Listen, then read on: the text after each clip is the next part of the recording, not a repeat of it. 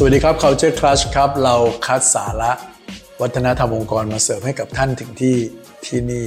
ทุกๆ สัปดาห์เลยนะครับ EP ที่แล้วผมเปิดหัวไว้แล้วว่า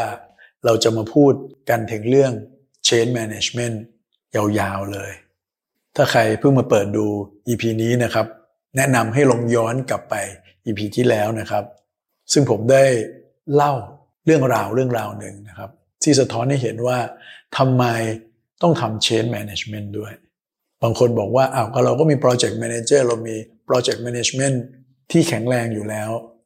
project management เป็นการบริหารโครงการในเชิงเทคนิคแต่อย่าลืมนะครับว่าโปรเจกต์ต่างๆ เหล่านั้นเนี่ยหัวใจสำคัญคือเรื่องของคน มีชีวิตมีจิตใจ มีความชอบ มีความไม่ชอบ มีรัก มีเกียรติ เพราะฉะนั้น how to manage people side of change เนี่ย ก็เป็นเรื่องที่สำคัญเช่นเดียวกัน เพราะทุกๆอย่างดีหมด แต่ถ้าคนไม่เอาด้วย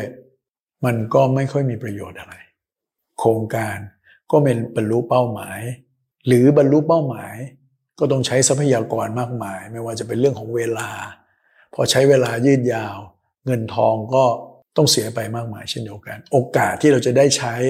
ประโยชน์จากมันอย่างทันเวลาก็น้อยลงเช่นเดียวกัน ใน EP นี้เนี่ยผมก็เลยอยากจะมาเล่าถึง โมเดลในเรื่องของการบริหารการเปลี่ยนแปลงนะครับ ซึ่งเป็นโมเดลที่ได้รับการยอมรับมาแล้วทั่วโลก และถูกใช้ในโครงการสำคัญสำคัญ มาแล้วทั่วโลกเช่นเดียวกันครับ เราเรียกว่า ADKAR หรือว่า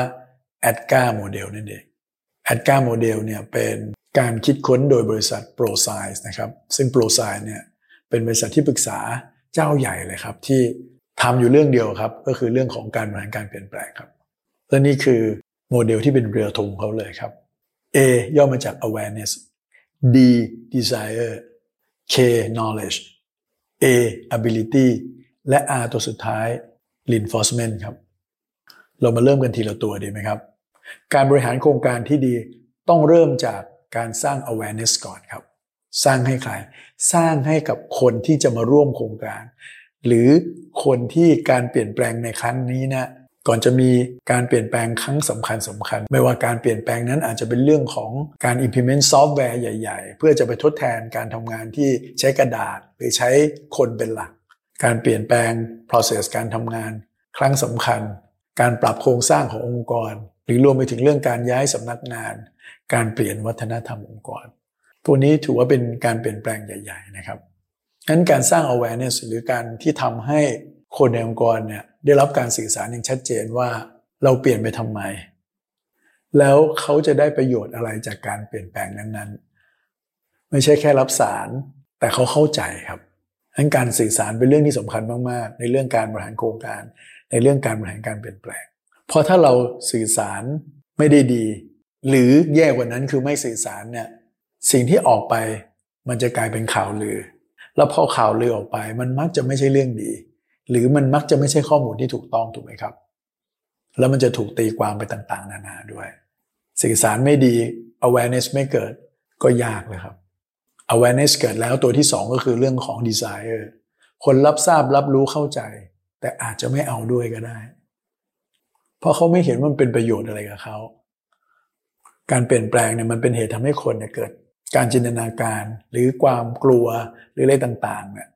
ไปเกินขนาดความเป็นจริง หรืออาจจะไม่ตรงกับความเป็นจริงเลยก็ได้ถูกไหมครับ เพราะฉะนั้น motivation แรงจูงใจต่างๆ มันไม่มีอันการที่เขาจะเอาด้วยกับการเปลี่ยนแปลงนั้นนะมันก็ไม่เกิด แม้ว่าเราจะสื่อสารได้ดีก็ตามอันถ้าคนเอาด้วยเขามีดีไซเออร์หรือว่าเขามีความปรารถนาที่อยากจะร่วมด้วยเนี่ย ถ้าอย่างนี้อะไรอะไรมันก็ง่ายขึ้นเยอะเลยถูกไหมครับ มาดูตัวที่สามกันนะครับ knowledge ครับ ถ้าเขาเอาด้วยแต่เขาทำไม่เป็น เขาไม่มีทักษะเขาไม่มีประสบการณ์ ยกตัวอย่างนะครับ อย่างเช่นมันเป็นเรื่องของการ implement ซอฟต์แวร์ตัวใหม่ ๆ หรือการใช้เทคโนโลยีมาใช้ในการทำงาน แต่เขาใช้ไม่เป็นเขาไม่ได้รับการเทรนเนี่ยการเปลี่ยนแปลงนั้นมันก็ไม่เกิดอยู่ดีถูกไหมครับ เพราะฉะนั้นต้องมั่นใจได้ว่าคนของเรามีองค์ความรู้เพียงพอ อันแน่นอนครับ องค์กรก็ต้องจัดเรื่องของการอบรม การให้ความรู้การโค้ชต่างๆขึ้นมา อย่างเป็นระบบ ตัวที่4ครับ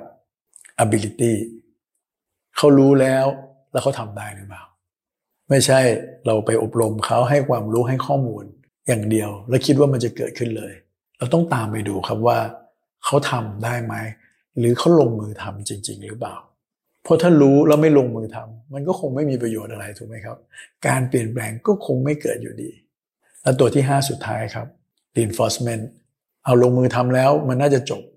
แต่ถ้าไม่มีกระบวนการมารองรับต่อเนี่ยการเปลี่ยนแปลงนั้นก็ไม่ยั่งยืน อาจจะ เปลี่ยนแปลงแค่ปี 2 ปีแล้วก็กลับไปเหมือนเดิม เพราะฉะนั้นก็ต้องมีกระบวนการต่างๆ มารองรับครับว่าจะทำยังไงให้คนในองค์กรเนี่ยยังอยู่กับการเปลี่ยนแปลงนั้นๆเนี่ยไปในระยะยาวได้ ไม่ใช่ดิดกลับมาในช่วงเวลาอันสั้นแค่นั้นเองนั่นแน่นอนครับ องค์กรลงทุนลงแรงเรื่องต่างๆ ก็อยากจะให้สิ่งเหล่านี้มันเกิดขึ้น แล้วมันเปลี่ยนแปลงอย่างถาวรถูกไหมครับ ส่วนตัวผมเองเนี่ยก็เคยได้ยินมาพอสมควรนะครับว่า หลาย ๆ โครงการเนี่ยที่เริ่มต้นไปแล้วเนี่ย แต่ไปไปมากลายเป็นว่า เวลาผ่านไปไม่นาน ทุกคนกลับไปเป็นเหมือนเดิม ซอฟต์แวร์ที่ลงทุนมา แพง ๆ คนใช้อยู่แป๊บเดียว แล้วก็ไม่ใช้ process ในการทำงานที่เราออกแบบมาใหม่ สักพักคนก็กลับไปใช้กระบวนการแบบเดิม อย่างนี้มันก็ไม่ยั่งยืนถูกไหมครับ